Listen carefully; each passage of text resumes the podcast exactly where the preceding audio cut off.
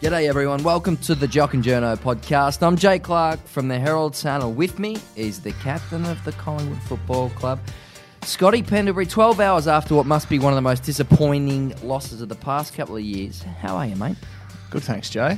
Um, yeah, very disappointed with um, yesterday's game, and um, yeah, it was. Um, yeah, it was just a frustrating game for us. We had moments, and I thought there was patches there where you know, I think we even hit the front in the third quarter there for all of 15 seconds. And um, yeah, we showed patches and, you know, we're in games of footy, but we're just not executing well enough. And, um, you know, the num- numbers sometimes can lie because they, they, look pretty good for us, but the scoreboard, the main one that you want's um, not in our favour. 23 more inside 50s, my friend. How many of those were junk ones? Um, oh, I don't have the exact numbers, but I'd, I would say Essendon defended us pretty well, and I think um, what does that mean? Well, I think they defended the middle of the ground pretty well, and um, you know we didn't sort of go in there as much as what we could have, and I think it was open, and we, we didn't attack it after you know we turned over a couple of balls, and it's almost um, you know they were able to have that perceived pressure, and we kept entering the ball from from wide, and it's pretty easy to defend when you know the kick can only go into one spot. So is that the Collingwood plan to go slow and to go wide, or do you guys want to be daring with the footy and attack the corridor get it into good positions for your forward line? Oh, we want to be smart with the footy. We want to go quick when we can. We want to go corridor when it's open. We want to go boundary when that's open. Um, yeah, we want to we want to be smart footballers and play the game. And I I think at the moment um, we're not we're not executing that. Well, clearly we're not executing that. So we just need to ad- address it. And um, you know, I said like this time last week that it is something that we are working on. So we've identified it and. You know, it's going to take more than one week to fix, but hopefully it doesn't take six or seven weeks to fix. You're one and four, mate. It puts you in we a are. deep, deep hole. Does it? It does. Why? Yeah. Because you need to turn this season around very quickly. Played Geelong this weekend off a five day break, and you got Carlton. Which, mind you, playing on a five day break after a loss is the best thing that can happen. Oh, please explain why that would possibly be the case. Well, you get a chance to go back out there so quickly. You don't have to wait. Like last week, just waiting nine days to play Anzac Day after the St Kilda game. You want to get back out there as quick as you can to, to address the issues. And you can train, you can talk about it, everything, but you know, there's two hours when you've got to display the action of training, all the talk, you've got to back it up on match day.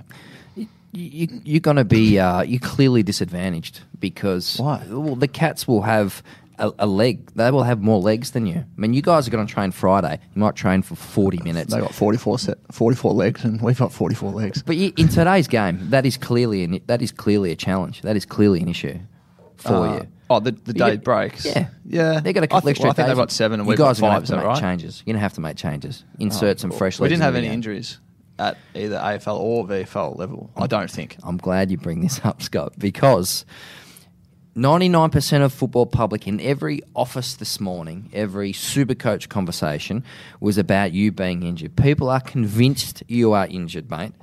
Tell us, is it your Achilles, your knee, your hamstring? What's going on?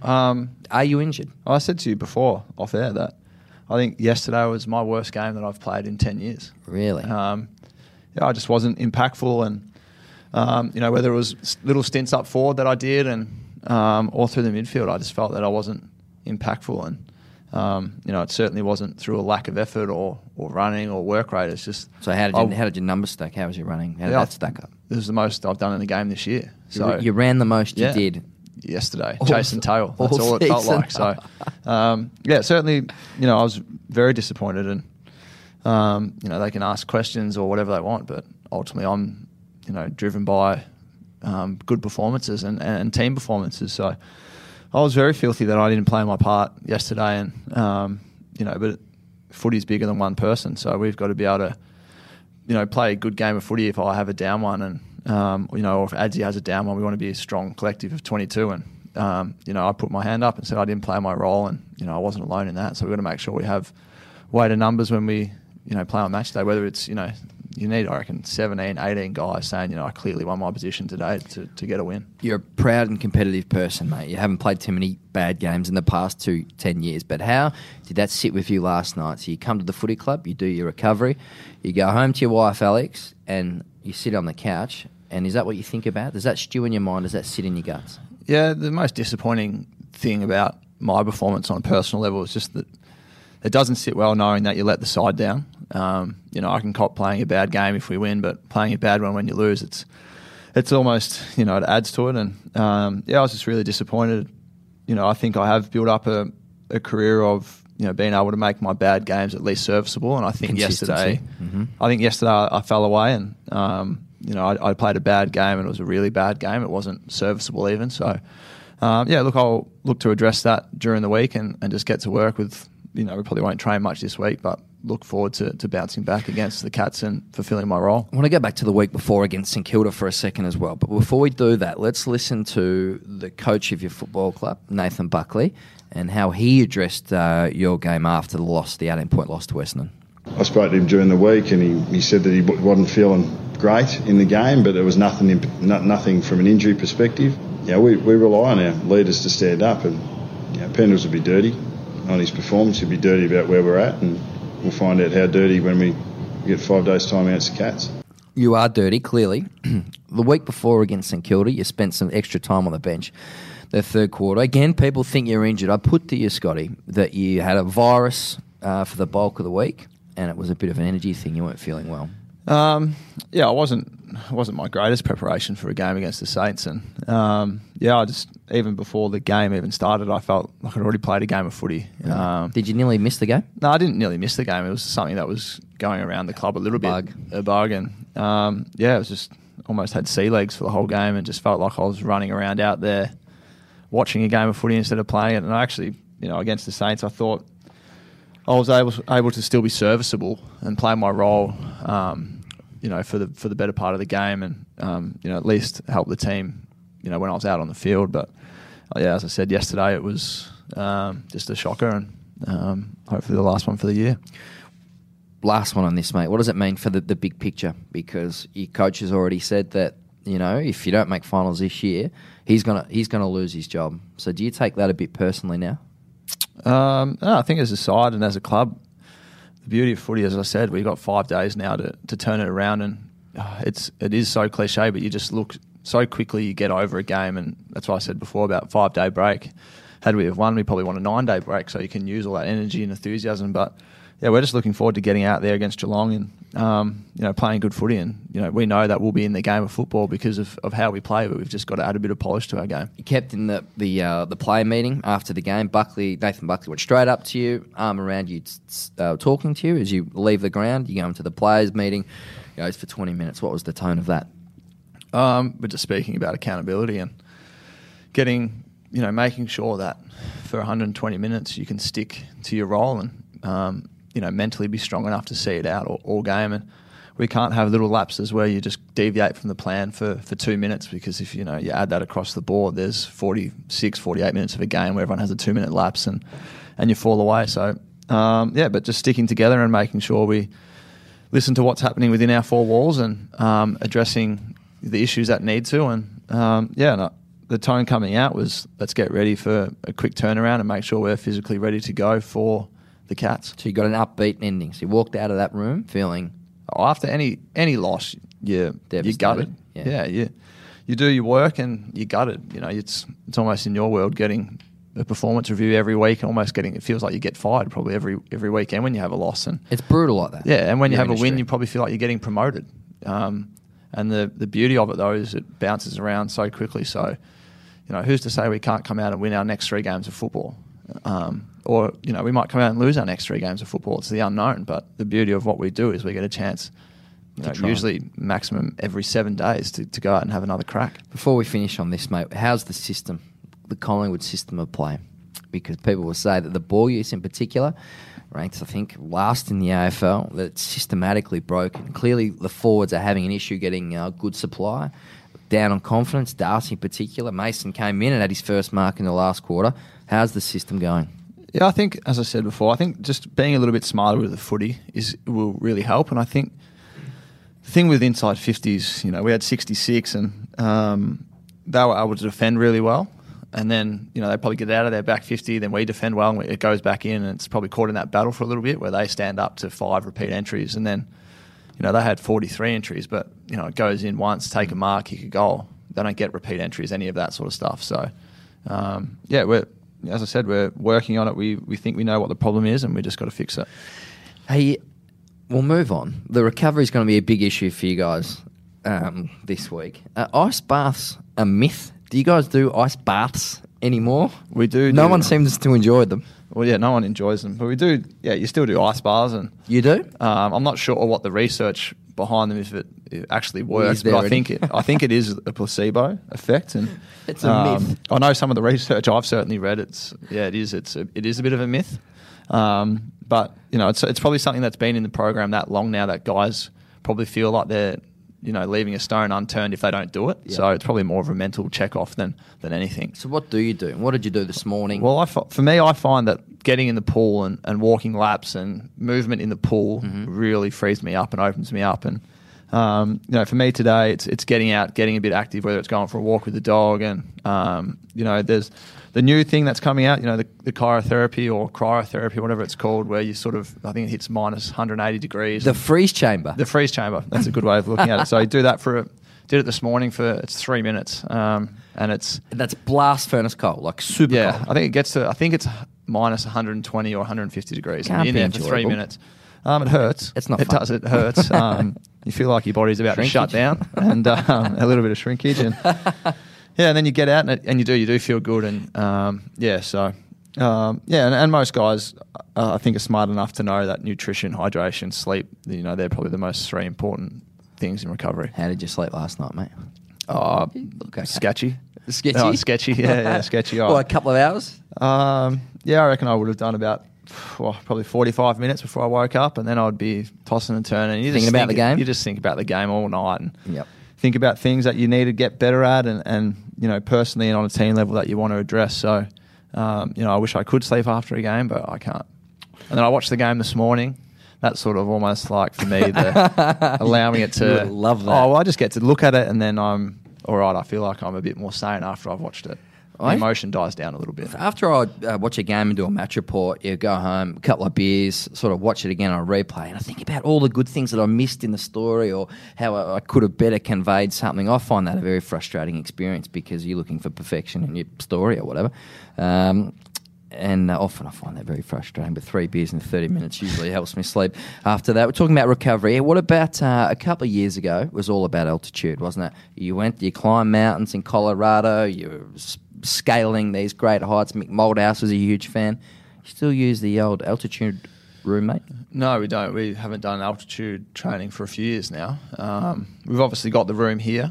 Um, you know, it, it can be used as a heat chamber as well for us because it's so big. Which is the fad now. yeah, the- which is sort of the, the buzz thing over pre-season. Um, but yeah, I suppose all that sort of stuff.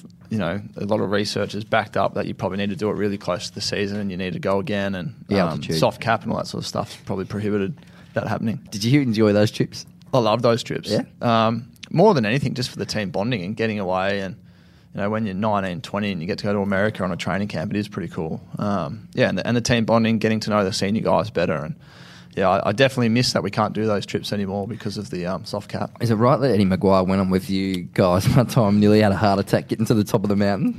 Yeah, well, I think he nearly had the, the heart attack getting from the bus to the base of the mountain. in fairness to Eddie, because I was in that group that left first, me and um, Daisy Thomas were in that group, the two Yes. players, because we played an international rules series. So Yes. we had we had the lighter schedule, which was to go with all the execs and walk up. And to Eddie's credit, at the start, I thought he would have been cooked because he was struggling a fair bit with altitude sickness, and Yeah. he got all the way to the top and back. So I don't think you would have made it, Jay, if you were in his state. Probably not, mentally, mate. mentally, mentally tough achievement by Ed. I saw him after the game yesterday, mate, and I wondered if he was also going to have a heart attack after the uh, performance. Um, I don't know. I think he looks that looks that way. Win or win or lose, doesn't he? he needed a uh, he needed to win that. He wanted to win that game. He was uh, quite wound up. Hey, interesting tweet from you during the week. Follow your social media, mate. And you uh, said of Joel Selwood, who you're going to confront in very close quarters um, coming weekend, that he played one of the great individual games uh, against St Kilda, equal high, 43 possessions. As I said, you take him on this weekend. Who is he your most admired opponent over the past 10 years? So you started to that start of 2006. Who would be your most admired opponents over that journey? Yeah, well, with I suppose on the weekend sitting there watching the game on TV, and it's obviously you know a fairly big game of the round, and um, you know I thought his second half in particular was huge. He, Don't pump him up too much. Oh, mate. his influence on the game was massive in the second half, Yep. and um, yeah, it's probably the second time this year that he's dragged them over the line. And um, you know, I've come through with with Joel. We played state together in under 18s. He probably doesn't even remember who I was, but I knew who he was. Um, yeah, and then basketball yeah, and then we obviously he won the Rising Star, and I was second that year, and so we've come through and. Um, but yeah, in terms of players over the last sort of ten years or over my career that I used to love playing against, Who would, um, who's the number one? oh, Lenny Hayes was my favourite Really? all time. Every time he played St Kilda, I'd beg to can I play on him, please. Really? I just loved the way the way he played footy. I thought he was a great offensive player, but he was also very accountable running the other way, and um, yeah, everything you did, you had to work for against him, and it wasn't like you knew that offensively he'd be you had to stop him offensively, but then defensively he would just give nothing. So um, yeah, I, I thought I'll give you my top five. Go on. All right, so. Then we, then we'll talk. Then we- then we can opponent. talk. Yep. So, Hayes so is one. Just before you start, this is the This top. is Braden, everyone. This is the man I- of the I just people. thought I'd, I'd jump in. How are you, mate? Jay turns his back to me, so he doesn't doesn't have to look at me every week. Facing you, my friend. Uh, so this is your top five since you've been playing. Since 05. Top five since 05. That's well, that's good- when I was drafted. That's a good hashtag. All right. We'll put it out after this. Okay, beautiful. So, So my top five. Yep. This is, yes, since I've been playing and players I loved playing against. Yep. So- So the ones you admire and respect. Yeah, yeah. So it's clear they're going to be guys older than me. Um, because when you're 18, you don't respect anyone your own age because you always think you're the best. um, Hayes was one. Yep. Simon Black, two. Yes. Another bloke you would have played very closely. Uh, Yeah. Yep. Against Joel Corey, three. Joel. See, he not wasn't a brilliant player. wasn't necessarily a highly skilled player. Why would you choose him? There are a lot more talented So said- players than Joel Corey. We'll talk after I finish. Sorry, Yep. Four is Gaz Jr. your mate. Yeah. And five, Shaun Burgoyne. Shimmy that's my top. That's my top five. A lot of mid. They're all midfielders. yeah, there. but Why that's no? because I'm a midfielder and that's the guys I admire the most. I didn't. I didn't go to the footy and watch Nick Riewoldt when I was 19 to see how the centre half forward played. It's And a he, waste he my time. guys that he enjoyed playing on. Yeah, yeah. So it's not like he's centre half back. Yeah, exactly right. So why Simon Black? The cleanness. Um, it, he was just a guy that I thought um, probably similar to my athletic abilities, where you, you're not relying on you know speed. breakaway speed or you know physically dominating opponents. Um, yeah, I thought he was super smart, Classy. good runner, clean. Every time he got it, he did something with it. Um, used to watch him all the time in my first few years. Go to games whenever Brisbane played in Melbourne. I'd just go and watch him, and I learnt so much off him. And then, as I said, I, when I got the chance in the midfield, I'd always ask to play on him. Gave me a piggyback after he finished third in the Brownlow Medal around the dance floor of the after party about 4 a.m. Um, one night. I'll never forget that. I can't remember what year it was, which was quite amusing at the time. Joel Corey, why him? Um, Lot yeah, I think talented I think, players in that Geelong. Yeah, I think he was the guy that I don't know if it was overlooked, but it sort of didn't get much credit at all. Underrated.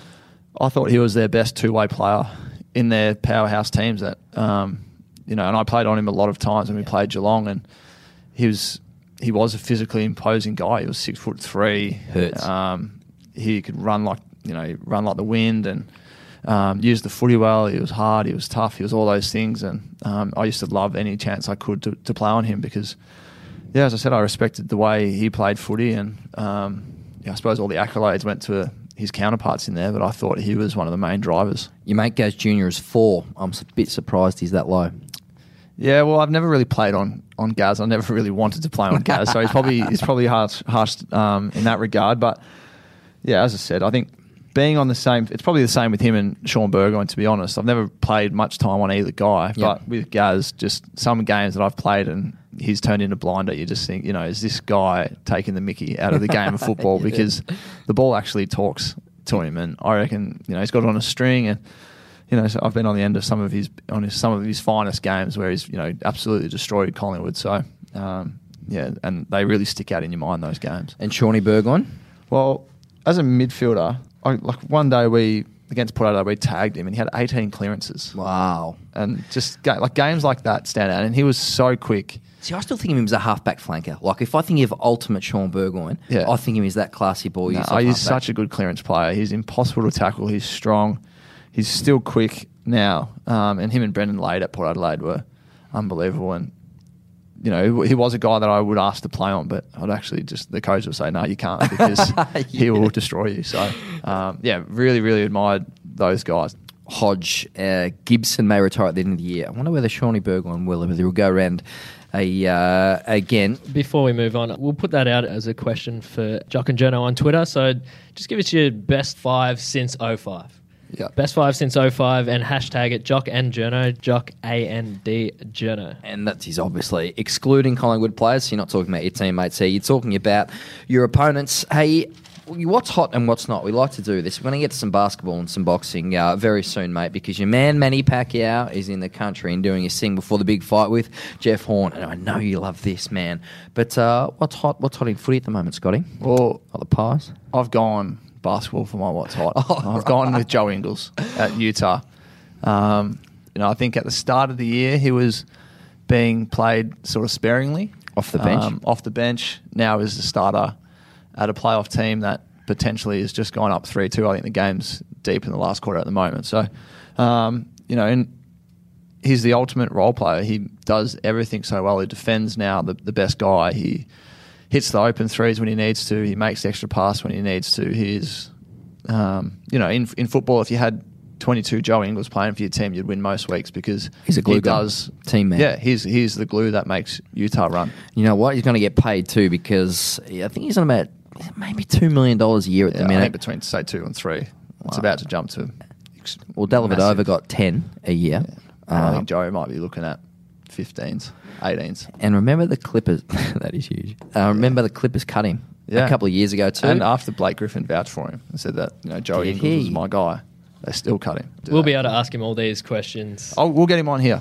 We'll get him on here. Well, it's, it's yeah, a big call. He's, he's, a mate of yours. You, did you play? Yeah, we, play we played. We played a little bit um, with each other and then um, against each other. So um, yeah, we still talk a little bit, and um, we'll get him on here. He'll, he'll, yeah, when he's when he's out in Australia, he'll um, we'll get him to phone in. Who was the better three point um, shooter back in the he's day? An avid, you or him? Well, back in the day, he was very streaky. Back in the day, he was very streaky, but. Um, yeah, I won't answer that. Joe can answer that. My what's hot? You played against him uh, yesterday. Anthony McDonald Tipungwuti. I couldn't believe he wasn't in the votes for the Anzac Day medal because it's all about endeavour and selflessness and sacrifice and mateship and his pressure that he put on you guys uh, yesterday, Scott. I know he only had four tackles, but a lot of this is implied too. Deceived, yeah. Yep. Every, he would get a game. He come off the rookie list. He would get a game in every team in the competition yeah, at the call. moment. And in terms of a uh, recruiting masterstroke for a club which has uh, been penalised, which is coming up off the canvas, I think this is just one of the best stories in footy at the moment. And um, his his upside is is huge. Once he yeah. bids that midfield tank, uh, that tank to go into the midfield, uh, he's going to be an absolute weapon. I reckon yeah. he makes defenders even as it is. Yeah very, very nervous. Who yeah. you voted? Who did you give your vote? Well, I was going to ask you, how do they work out who wins the Anzac medal? Like, that's just based on the values. It's not even necessarily has to be the best player. It's sort of who best, um, you know, embodies the, the Anzac Day values. You know, mateship, sacrifice, etc. No, oh, sorry, like who? Like, how do they pick who gets to vote for it? Well, uh, it's no, it's whoever. Like, it's Brad Sill voted, Jake Niall voted, Mark Robinson from the Herald Sun, and that's I think that's Collingwood and Essendon. The media team sort of choose okay. um, who should. Yep. Um, so I thought McDonald Tipungwuti should have been there. Hey, what's not? Um, I said Jesse Hogan last week, another Melbourne player, Jordan Lewis. So he got suspended for three games for whacking Patrick Cripps, fractured his jaw. Melbourne go and lose three games in pretty close, um, pretty close margins. How would he be feeling at the minute? I put to you, be feeling pretty darn guilty because they've won a lot of quarters of footy, Melbourne. Yeah. Uh, I think the fourth most quarters. But in clutch moments, big moments, teams have kicked runs of goals against them, and that's really cost them. Lewis's leadership, and that's why he went to that footy club, um, has been really missing. And they play this weekend. He's back. Hogan's back. Obviously, made his return against Richmond, and uh, I think he owes his teammates. Is that they fair? Play, they play the Bombers, don't they? Yeah. Yeah, I think Luke Hodge was, I think, calling the game that Melbourne were playing with on the weekend, and he said that it'd be the perfect game for Jordan Lewis to be playing in. I think that's probably rubbing salt into the wound a bit for, for Jordan, but um, yeah, he'd be absolutely filthy on himself because he's got rubbed out for three games, and he'd want to be there and, and help his teammates through. And um, but it's not solely on Jordan why they're losing a close No. game of footy. Um, No. You know, every player knows what they're supposed to do. It's just at the time they fall into a lapse or they see something they like and they just forget and they get caught up in the moment. It's understandable. It's a massive game. You know, eighty-five thousand people were there, and you know, I watched the game and I thought it was.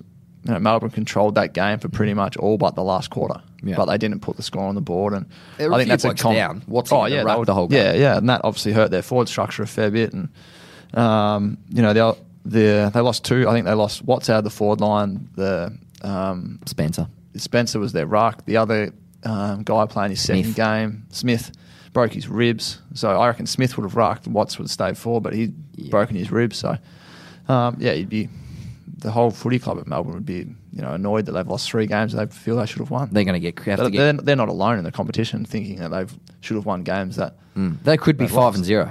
I, I sit here thinking that we we could be five and zero, kick Mm. straight, but we're not. We're one and four.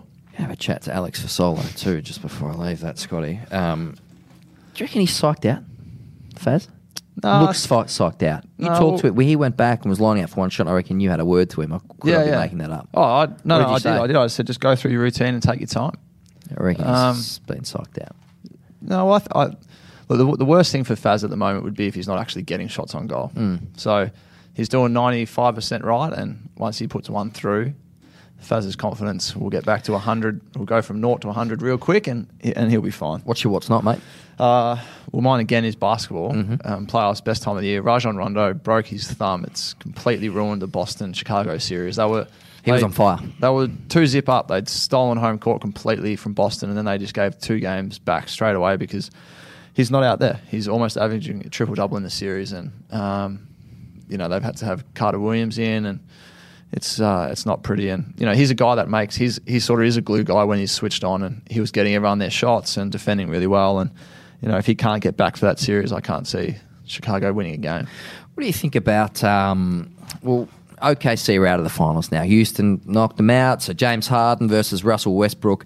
Um, interesting battle, but clearly Houston because one because OKC are so reliant on one player, and I think we saw that he clearly needs more support. Um, after the game.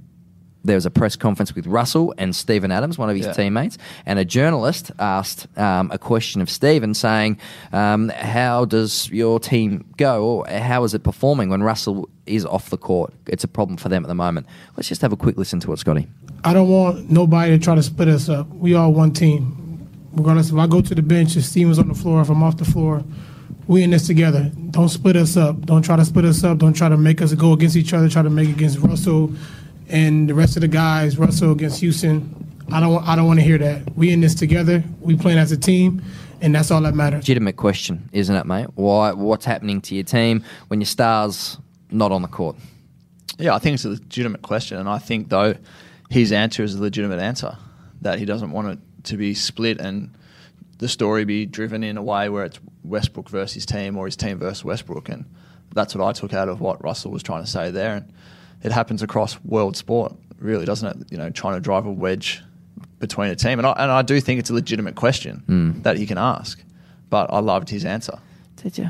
I don't think it was driving a wedge at all. What we see in the NBA, that second units uh, can be very successful, and they run teams, and, and teams need to score and be able to defend with their second unit. He was just asking about that second unit and and uh, and how they were going. I don't think he was trying to drive a wedge or anything like that. Yeah, but I think what Westbrook's saying is that the team needs to get that chemistry better, and it's not about him being on the floor or him being off the floor. That the chemistry is most important, and he wasn't going to let the story be driven in a way that it was, you know, Westbrook's on fire and his teammates pretty much suck. Would you jump So- into a presser like that?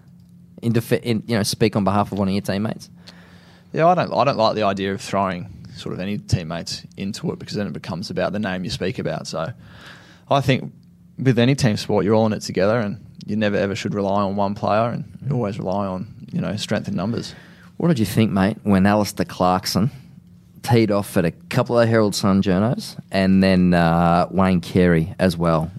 Um, yeah, I've I've seen the is it Clarkson and Robinson thing. I found I thought that was strange that I, I don't know the facts, just reading what's in the paper and, and what Robbo he said. wrote, Robbo wrote a st- uh, version of the story um, and then needed to update it after he spoke to Alistair Clarkson, um, and the new version didn't go on the paper. There was a yeah. production So I'm, problem. I'm probably assuming though that Clarko doesn't know that part of the background of the story. he didn't when he teed off him in the press Yeah, conference. So then it's probably probably fair and justified. how do you think? How do you think the media? How do you think we're going? Um, I, I agree with what Clarkson said. There probably needs to be more account um, with the media, and I, I do tend to think that it's always a negative spin. You know, you could play the greatest game of footy.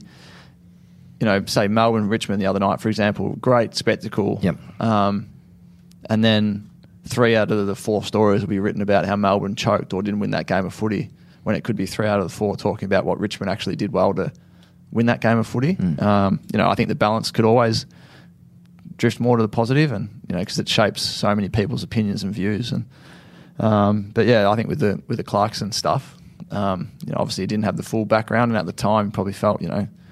I spoke to you on the phone for half an hour, and you're just going to blatantly lie. Yeah. So I think once the air was That was a bit unfortunate, yeah. Once the air is cleared, they'd both be fine. I, I'd assume.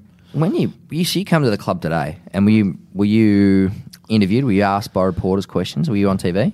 Um, yeah, most most times after a loss, when we walk in here, they're um, out the front, and um, How do you go with that? So you, you're Oh, walking yeah, you're across the oval. Yeah, you're fine. It's I don't I don't mind stopping and talking because I've got the same answers for them that I had the night before when I spoke to them. And Mm-hmm. um, you know, I was asked the question yesterday after the game: um, Was I disappointed that we lost?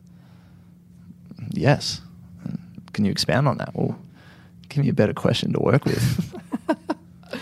Do you feel like um, like you know, you could you, like a question after the game. I'm assuming they've had a bit of time to think about what they're going to ask. Yeah. Well, they shape, guess shape, it's just- shape the question in a way that Yeah. it lets me talk. yeah.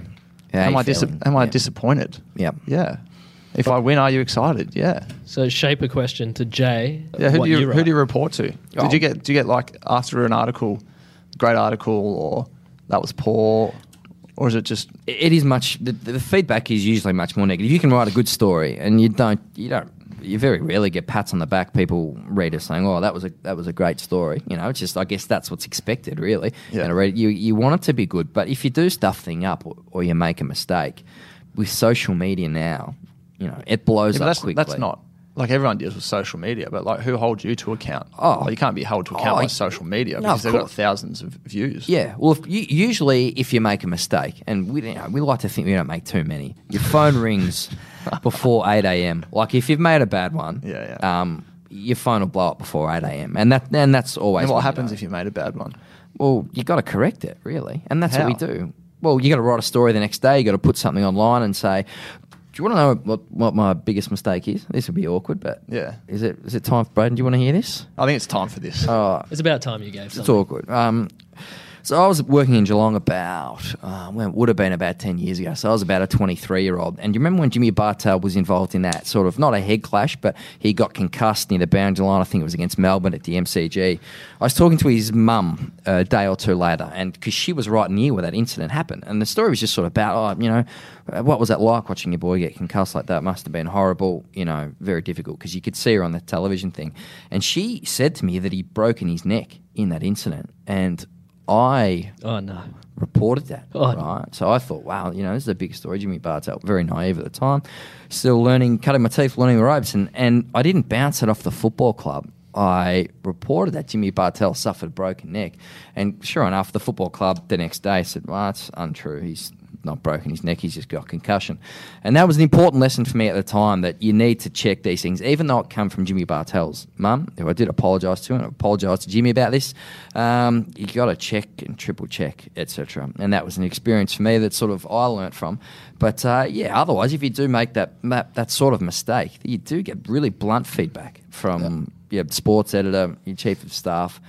Um, and you can't make too many of them, really, Yeah, yeah. because it smashes your reputation and um, you're in real trouble thereafter. But certainly, you know, Well, I remember when I was when I was young, and I used to read the paper on just on a Saturday or Yep. Sunday. The best thing I used to read about, and what I loved, was reading about players and finding out about what they did, what made them tick. Yep. Um, you know, those, those positive stories I loved as a kid because it was like, oh, you know, Lenny Hayes goes to the beach three times a week. Like I'm going to start doing that. I want to be like Lenny Hayes, and I don't know how much that happens anymore. The good point. I think one thing we keep trying to come back to is put our star players on a pedestal, and that's what we probably don't do enough. We, you know, when Jimmy Bartel was playing, put him on a pedestal and say, why is Jimmy Bartel such a good player? And that was interesting to listen to you talk about your five most admired players or Yeah. or rivals over the journey, and we probably do get sucked into the negative a little bit, but that is what creates the big headlines and the drama and the controversy and the you know a lot of the follow up talk. If you're Yeah. right, I've written plenty of nice features about players, Yeah. and it doesn't you know get the same sort of traction or you know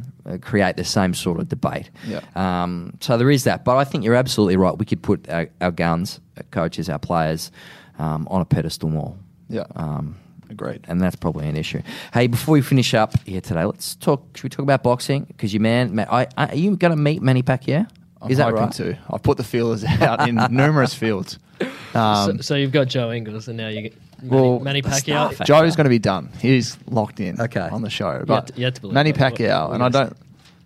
He's in my top two favorite athletes ever. Michael Jordan one, Pacquiao two. Why is that? You don't I- strike me as a you're not a I violent love man. I love boxing. Why is that? How, why is that? You think? well, a bit of family history. My um, dad did a little bit, and Yeah. Bru- um, Brucey? Brucey, and then um, you know he, he's adopted, but we looked into his family history, and his dad was a professional boxer. is that right? Um, I think at one stage was the mid- middleweight champion of um, of England. is that right? Um, yeah, so It's a chapter and for I- your autobiography when you finish yeah, up. and it's funny though because I don't know since the age, like a really young age, I've always loved boxing, and um, you know I've followed Pacquiao ever since he fought Ledwaba um, on ten days' notice, and and Ledwaba was a guy from South Africa that no one wanted to fight, and Pacquiao steps in on ten days' notice and Wow. beats the bejeebus out of him. yeah, Um, he's a great story, Manny. Oh, he's come from nothing and now is an icon in the Philippines. Probably the most famous person ever to Yeah. come from the Philippines. He's a senator. and one of the greatest boxers. So he Unbelievable He was, boxer. yeah, so poor. He was homeless. He slept on the bridges. His old man left the house early. He, Well, he lied. He lied about his age to start fighting. Yeah, for like a couple of bucks. A, Yeah. a fight in the Yeah. street. Yeah, so lied about his age to fight, and I think why everyone loves him is because he's an aggressive fighter and he goes forward all the time, and um, you know even if he's got the scorecards won, you know ten rounds to nil in the eleventh round, he's going out there to knock you out. I think Um, he's loved him. 59 and 6 his record jeff horn the australian the queensland school teacher Yep. um, Good fighter. who he's fighting he's 16 and 1 he's rising up the ranks Yep. has he got any chance scotty against your man Well, I think it could be one of the greatest moments in Australian sporting history if he upsets Pacquiao. really Well, this is a guy who was involved in the richest fight ever in boxing against Pac-Man. Pac-Man Mayweather, um, and now an Aussie's got a chance to, to go against Pacquiao. He's going to be a massive underdog, but if he can get up, it will be close to the greatest sporting moment in Australia. now since you're such a boxing analyst what has he got to do our man my man jeff horn the school teacher what has he got to do to knock off Well, see, I'm your torn man because Pacquiao said he's top two for me, so I don't want to give away any trade secrets. you're in his corner. P- picture yourself. You're in his corner. Jeff, you sort of rub. You're his cat man. Well, you're sort of rubbing his shoulders. Well, I've watched so many of Pacquiao's fights, and it seems the one thing he does, he does get reckless. And if and Jeff Horn is Over-aggressive. over aggressive, but that's why you love him, and that's Yep. To to have a chance. You've got to willing to fire, you know, fire away when he's firing at you, and more often than not, though, Pacquiao's the one who catches you. So you got to try and catch him lunging in, but at the same time. You got to be prepared to wear one yourself, and you know they're all going to know that. But you got to take risk. Yeah. yeah, it's going to be it's going to be a tough fight. So you think Manny will win? Clearly. Yeah, I, d- I think he'll win. What round? And TKO or Um, go the distance? Oh, look, I reckon Manny could stop him in the late rounds. You think he could um, last? Yeah, absolutely. He's a good fighter. He's a good fighter and he's tough. But just Um, a solid fighter. yeah, well, I- oh, in his last fight, he got put down and bounced straight back up, and he's tough and, and he'll go. But you know, you're talking about one of the best One of the boxers ever. So, um, yeah, as I said, I'm I'm torn, an Aussie and one of my favourite ever. So.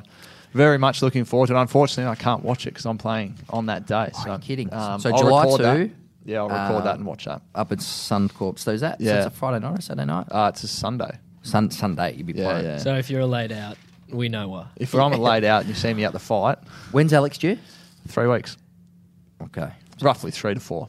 So it's I think it's like the GWS Hawthorn time frame. Pack your bag, yeah? Your bag We did pack a bag, and it was a huge bag. You getting nervous? He's, he's got more clothes than me. Alex excited? We're both excited I've and nervous. Her stuff on Instagram, she's got lots of little cute suits. You go, little cot set up, mate. It's uh, I built that cotton. It doesn't need to be built for another three months. Apparently, they don't use it. yeah, you got the Thanks for the sore back. You got the little uh, bassinet. Hey, lastly, concussion. So in boxing, you get uh, knocked out, you get concussed.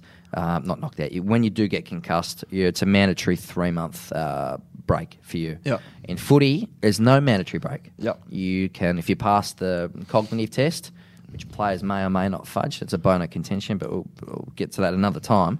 Um, they can play the next week. Should there be mandatory break for players when they get concussed? I think if Surely there should be, Scotty. Well, I think it's it's a difference because in boxing you can get stunned, and- yeah, dazed, knocked down even, Yeah. and within ten seconds later you're allowed to get back out there and fight. You know, you get Despite knocked down, seeing stars? yeah, Yep. despite being concussed. Whereas in our game, if you get concussed and you see stars, you're done for the day. Mm. So it's almost. But then you know that fighter might be able to fight for 36 minutes, um, Despite and he eats, wobbly. yeah, and he eats you know 200 punches to his head, but he's still allowed to fight because he doesn't drop.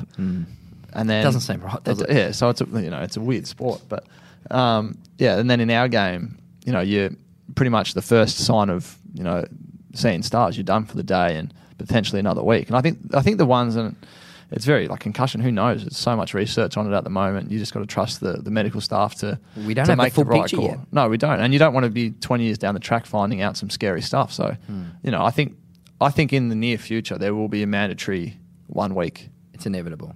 I, I think agree so. with And? I, yeah, absolutely. It's the health of the player, and Yeah. you know when you see those, you know those real sickening ones when you realise the guy's gone stiff in the arms, The and, Jordan Lewis stiff yeah, and, ones, yeah. and they're out. Um, I think in that case, most players don't play anyway for a week or two. Yeah, Angus Brayshaw from Melbourne dealing with another concussion. Ben Griffiths from Richmond also. Uh, yeah, we don't want to say his career's in jeopardy, but he's an absolutely serious concern. We've seen lots of players. Your old former teammate, Heritier Lumumba, Yep. retired because of concussion. Sean Dempster, Dempster, Justin Clark, Jonathan Brown. Um, there's been a few guys. Matty Maguire also. Um, sort of still dealing with some really scary issues, to be honest. Memory and concentration lapses. Um, you know, it is a really scary, um, really scary issue. Um, Wear a mouth guard. have you been concussed? Uh, a couple of times. Not recent. Not- I can't think yeah, of any no. recent ones. No, I got a knee to the head like a few years ago. That was the last time. You me. done the brain testing? Yeah, it's a card. It's like a card game. Yeah. but you do it at the start of the year. Say, for example, if you're talking in drinking terms, you do it sober, and then they try and test you again. So it's like a breath test, you know, when to test if you've been drinking or not. And and if you concussed, you're a bit dazed and out of it, like you would be maybe after four or five beers. So to put it in context for the people, Before we leave, The people. you answer this. Uh, people. You answer this honestly, Scotty. Do you know players who have deliberately gone slower in their test so as that when they are concussed, Playing possum. playing possum. No, because I'll tell you right now, this test that you do, after you realise what it is, it is the most boring thing that you will do. So you do not want to sit there any longer than you have to. mm, maybe the attitudes of players have changed. Uh, bef- Um, before we wrap up, yes. and I mean, Scott, you've said you've um, reviewed the game. You re- did you review the game so far? I did. And your own performance? I did. I've actually got a stat here of something that you were absolutely putrid in. Oh Oh, beautiful. Thank you. Out of 100% of coin tossed, you lost all of them. You I lost did. every coin toss for the day. How? Well, you, you followed the advice from the people, and Yeah. Well, I, s- I was told to go tails. Uh, yeah, so we, went we got tails. from we got from uh, Paul Lennox here. Tails never fails. Kick to the southern end. So you're kicking towards the members in the fourth. Uh, it's Blitz MC said pick tails. Tails never fails, and you picked Tails. and it. Failed. So maybe it's not just my fault that I didn't play well. The people were This weighing is- me down. You had the Moz put on you. We, we also got one from Lucas Holmes, 12, who said, I finally got around to listening to the Jock and Journo podcast, and he loved it. Oh, so thanks, mate. That is very good. Thanks, Lucas. Um, so this week, just remember to uh, hashtag into Jock and Journo your top five since 05. Yes. top five since 05. All right, all right, I want- I want some key position players in there. Some bigs. your own, mate. All right, I will. Maybe next next uh, next podcast I will. Hey, Scotty, good luck against the Cats on Thanks, mate. Sunday. I know you're a bit dirty about what happened at the weekend, But uh, hopefully uh, for the Magpies and the Magpies fans, you'll bounce back uh, straight back up at the weekend. Thanks for joining us on the podcast. We'll catch you next week. Thank you.